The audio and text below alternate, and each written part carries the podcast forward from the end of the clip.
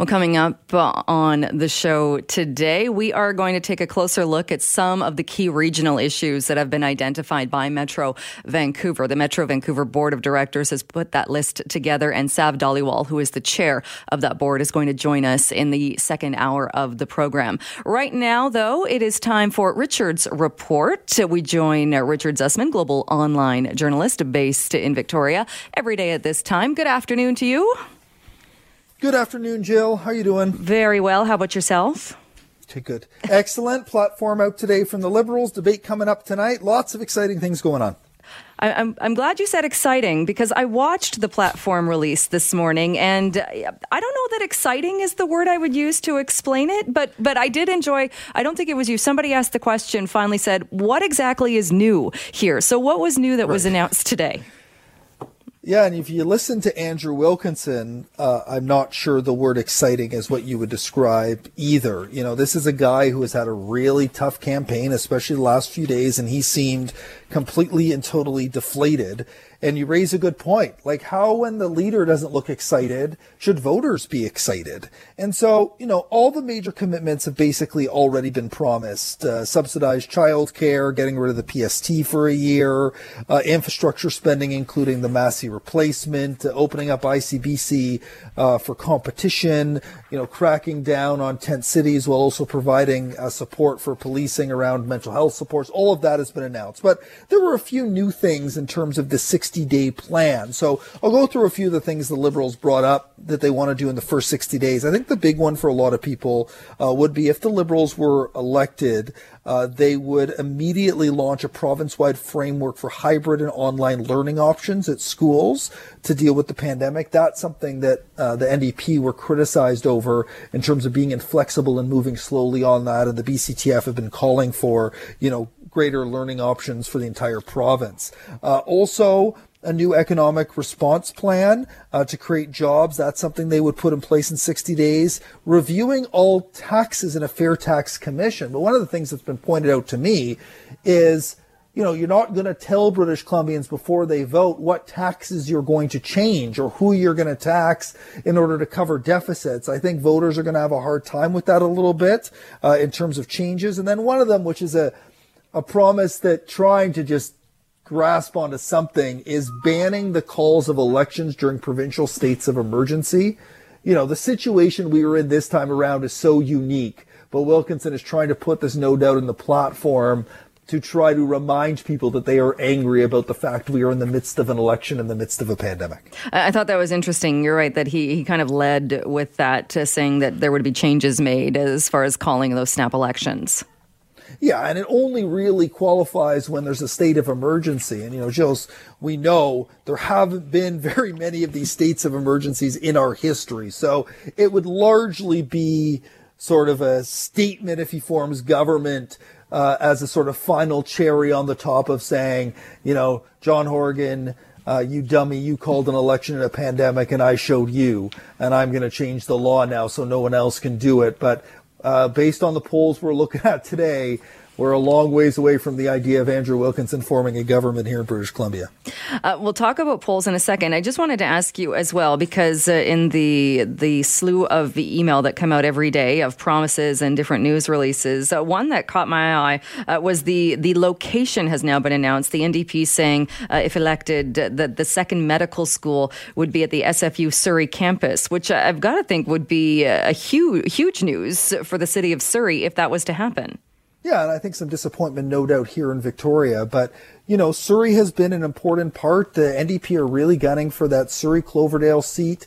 Uh, Mike Starchuk, former fireman, city councilor, running for the NDP there against Marvin Hunt, the Liberal incumbent. And the NDP believe that riding is very much in play for them. They are also looking to hold on uh, to the three additional seats they won in 2017. So yes, it's a big commitment. It's a big commitment to Surrey. Also will play very well in Langley, which is an area that with conservative candidates there is surprisingly becoming part of the conversation as a place where the NDP could potentially pick up strongholds that the Liberals have held for a long, long time. So I think it's a really interesting announcement that the medical school would go there in Surrey because it would attract you know, the sort of talent and skill that they have been working to attract to Surrey, starting with Mayor Dianne Watts all the way through, you know, the Christy Clark government worked with Surrey, and now John Horgan is making a commitment uh, to making that a vibrant community with a lot of opportunities for the citizens there.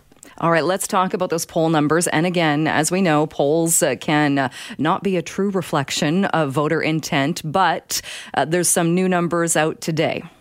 Yeah, and I think part of it, though, is consistency here, right? So Ipsos has done a number of polls for Global News, and for the second straight poll in the election campaign, we are seeing the NDP lead by 18 points over the Liberals. And often in elections here in BC and, and, and most places in Canada, you see the polls tightening as people start reading the platforms and meeting the leaders and seeing the debate and seeing the conversation and engaging. Whereas here, that gap is not shrinking. It is maintaining 18 points, which would be a massive majority government for the NDP. And yes, polls don't always tell the story, but when you look closely at the numbers, you can see a lot of positive signs for John Horgan.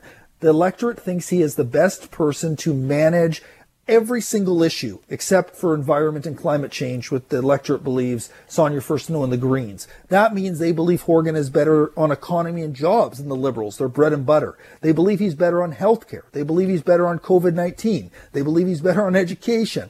And then you look at the other breakdowns regionally. He's winning in every region, including the interior and northern British Columbia. Again, something we've never seen from the NDP or, or not in a long, long time. We've never seen that. On gender breakdown, yes, we know the NDP traditionally does better with women, but we've never seen the NDP do this well with women. Plus, they are the favorite of men as well in the province by an overwhelming majority. So, you know, all of these signs point to the fact that unless we see something massive in the debate tonight at 6:30 that suddenly switches people's minds around what they think of Andrew Wilkinson, this is a guy who seemingly is dealing with the last few weeks of his uh, leadership of the Liberals because if these results hold, it would be very hard for him to hold on to that job. So many things have gone wrong, especially over the last few days with these uh, this controversy around sexism and, and Jane Thornthwaite and uh, it's it's baffling how the Liberals have dealt with all of this. Uh, what did you think of the apology this morning?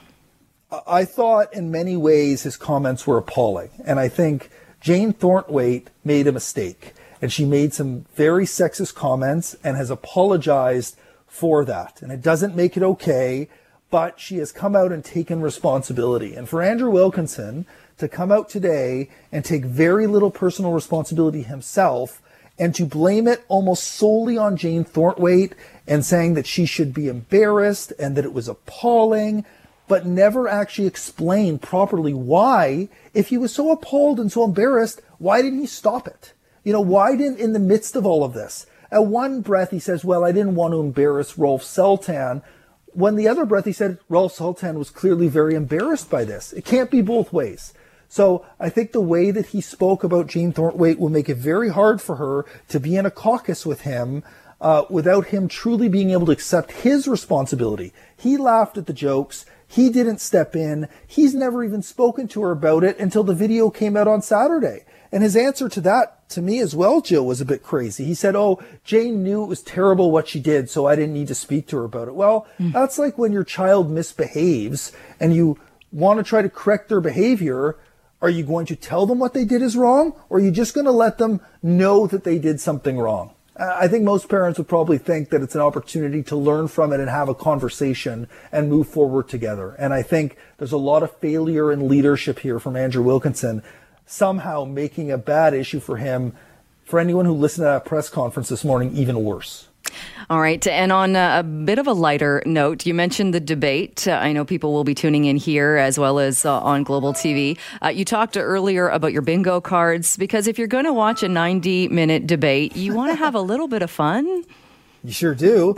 and so we got the bingo cards, and I'm getting a web story up soon, I hope, about if you're going to have some wine or some cider or some beer, you can do it election themed by pairing it up with some of the big swing riding. So, especially in Metro Vancouver, you know, you're thinking Vancouver False Creek, where the NDP has their eye on it with Brenda Bailey against Liberal Sam Sullivan. Maybe go grab a Steamworks beer.